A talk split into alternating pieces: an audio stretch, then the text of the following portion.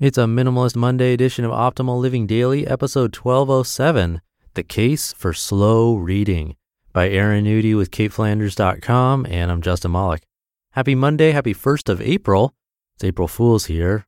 And I don't have any prank for you. I think I did one once on this show in the few years that it's been running. I said that I was going to end the show, but none of that today. Anyway, welcome back to Optimal Living Daily or the OLD podcast where I read to you from some of the best blogs I can find and get permission from.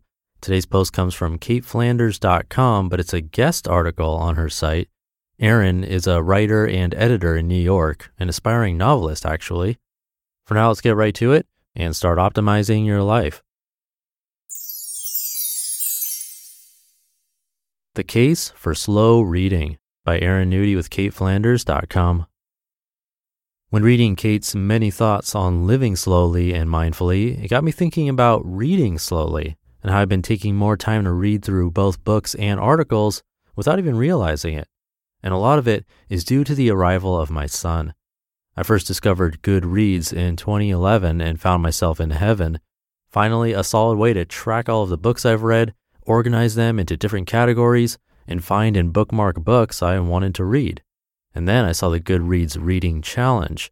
You challenge yourself to read a certain number of books by the end of the year, and it keeps track of your progress, letting you know if you're behind or ahead of schedule. In 2016, I read more than was necessary to complete the challenge. I was pregnant for most of the year and found myself consuming books even more readily than usual. I went through the entire Harry Potter series, a number of memoirs, and countless other gems. Sometimes I read aloud to the baby, sometimes kids' books, sometimes not, but I was always reading. I finished up The Chemist while in early labor. As soon as 2017 hit and the baby was born on January 8th, I found my time for reading decreased, but more importantly, I began taking the time to really enjoy books when I did read. Slowing down for long term books and audiobooks. Once the baby was here, if I had a moment to myself to read, I wanted to savor it. I also found myself picking up what I like to call book in between books. Books like What to Expect the First Year by the same author as What to Expect When You're Expecting and Healthy Sleep Habits, Happy Child are not books that you devour as quickly as you can to move on to the next book. They're not typically read cover to cover. They're intended to follow the life of the child, and you read along as the kid gets older. These are the type of books you return to again and again to look things up or reread a passage. Initially, I was annoyed that I'd read a good portion of, but not yet finished, a couple of these book in between books, but I wasn't able to close them out yet on Goodreads. But then I realized these books aren't items to be crossed off a list. The point isn't to read as fast as you can so you can put the book out of sight and out of mind to move on to the next read. They're meant to be relished over time. And frankly, they're intended to learn from too. They're nonfiction informative books that are teaching me about how to be a better mom. I don't want to fly through them just to say I've read them. Similarly, I've gotten into audiobooks in recent years, and I found that sometimes I have to go back and listen to a passage or chapter again to better understand what I'm reading. It could take me a while to get through these, but that's okay. I'm not going to turn up the speed and listen to them as fast as I can so I can read more and more and more and more if I did that, I'd barely be able to enjoy or even process the books. So, what would be the point? Could I even really say I'd read the book at that juncture? Reading slower at work. I'm a writer editor at a marketing company. I got the job in early 2016, right as I found out I was pregnant. Yes, it was awkward timing for me. In the beginning, I tried to pump out articles as quickly as I could. I wanted to demonstrate that they could rely on me to get pieces done fast. But you know what happens if you rush through an article? You have more edits. Things get missed. You forget to check the spelling of a name. You miss pertinent information in a press release. You're so busy getting the words down, you forget who your demographic even is. At some point, my editor said something to me along the lines of, It's okay to slow down and take a little more time. We'd rather it get done correctly than quickly. And again, this is when I was pregnant, which for some reason put me in a go, go, go mode as far as reading and writing went, so I started to make myself slow down. One way I force myself to do this is when reading articles as research for a piece sometimes, I actually retype everything I'm reading as I'm reading it.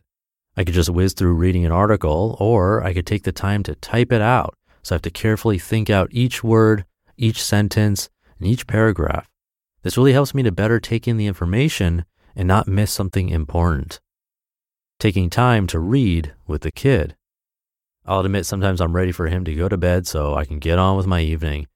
I'm occasionally tempted to race through Good Night, Good Night construction site so I can get him in his crib and I can go and do yoga or watch my soap opera or read my own book. But I can't do that. He deserves to take the time to enjoy books too. Before I had a kid, when I was babysitting or watching other people's kids, I would hate how we would have to pause several times when reading a book. I'd say something like, and then the bunny hopped across the lawn, and the kid would interrupt me with, Bunny, while enthusiastically banging his or her hands on the book. I'd respond with, Yes, Bunny, as I was saying, I just wanted to read through the story, but little kids don't read that way. They need to stop and point things out and pull tabs on pop up books. With my kid, he's not yet a year old, so he's not quite talking, other than da da da da da. But from what I've read and what to expect the first year, during this time period, you need to be the one to stop during the story. You must be the one to point out what's going on in the book before he can do this himself. Look at the little girl eating blueberries. Blueberries are yummy and sweet. Or, that's a cow. Cows go moo. Goodnight Moon is particularly great for this, as it has quite a few objects in the book that are excellent for examining mittens, kittens, a mouse, a brush, a bowl. Kids need to read slower. There must be interruptions, discussions, the pointing out of various things. Time to take a couple of moments to digest what we're reading. We could all probably benefit from taking a chapter out of their book. You just listened to the post titled The Case for Slow Reading by Erin Nudie with KateFlanders.com. We've heard from a lot of amazing people on this podcast, but if you're like me, you want to go deeper. So, where can you go to learn from the most remarkable people? That's Masterclass. Masterclass offers unlimited access to intimate one on one classes with over 180 world class instructors Plus, every new membership comes with a 30 day money back guarantee, so there's no risk. There are over 200 classes to pick from, with new classes added every month, like Jon Kabat-Zinn's. He's a mindfulness expert who teaches you how to incorporate meditation into your everyday life. I've loved his class. It's really helped me to hone my meditation skills, especially when I'm out and experience stressful situations and don't have the time or space to have a proper meditation session. I feel that thanks to his class, I've really been able to stay more composed no matter what's happening. And right now, our listeners will get an additional 15% off an annual membership at masterclass.com slash old. Get 15% off right now at masterclass.com slash OLD, masterclass.com slash old. So I think this podcast, Optimal Living Daily, is a good example of what Erin was talking about you can binge listen and burn through hundreds of episodes. I actually think it's great when people do that. At the same time, many of these could be heard again to really sink in and slowly. But however you get your positivity in for the day, it really doesn't matter, at least in my opinion. Listening at two times the speed is better than nothing at all. But slowing down and taking time to digest all of this great stuff, I think it's worth it, or at least worth trying. And with that, I'll let you go. Hope your week is off to a great start. Thank you for being here and listening to me and for subscribing to the show. I'll be back tomorrow reading to you where your optimal life awaits.